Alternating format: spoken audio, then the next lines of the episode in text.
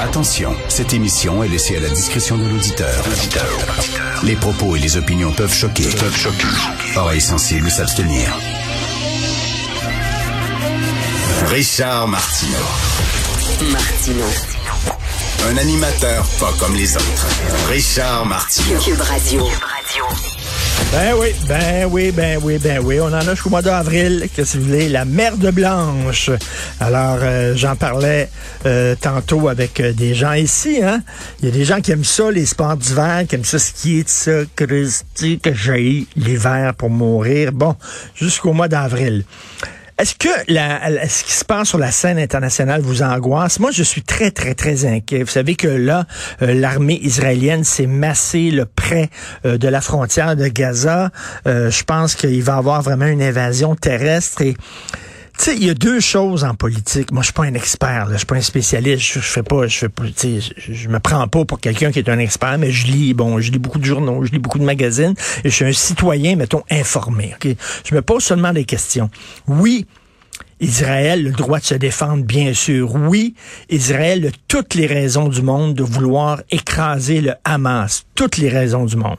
Le hic, c'est pas parce que tu as raison de poser un geste que tu dois le faire. Tu dois garder la tête froide et penser aux répercussions de ton geste.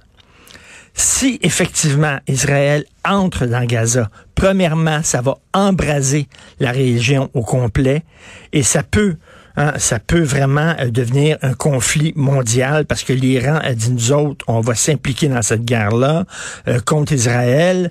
Euh, là, les États-Unis vont s'impliquer pour défendre Israël. Et là, la Russie, la Chine, bon, écoute, ça peut s'embraser. Mais deuxièmement, c'est que l'opinion publique va tourner totalement. Et là, soudainement, c'est Israël qu'on va condamner.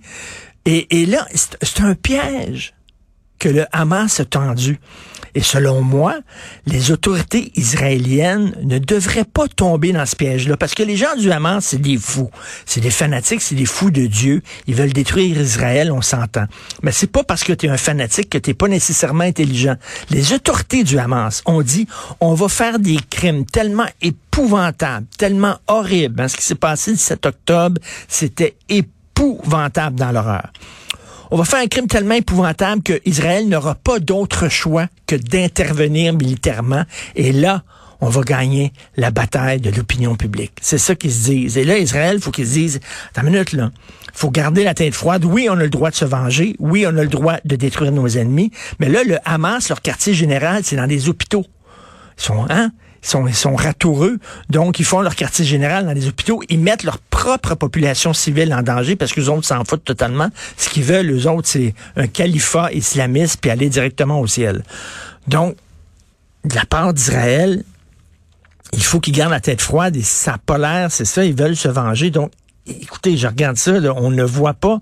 J'écoutais Dominique de Villepin. Dominique de Villepin, c'est un ancien diplomate français. Dis-moi, il dit, je, je suis pas là pour dire qu'il a tort, qu'il a raison. Moi, je suis un diplomate. Je suis là pour dire qu'est-ce que qu'est-ce qu'on devrait faire pour essayer de, de minimiser le bordel, de contenir cette guerre-là. Puis je regarde de ça, ce qui se passe là-bas, et je suis extrêmement inquiet. Donc, écoutez, au courant de la semaine, c'est sûr, on va revenir là-dessus avec différents experts et spécialistes.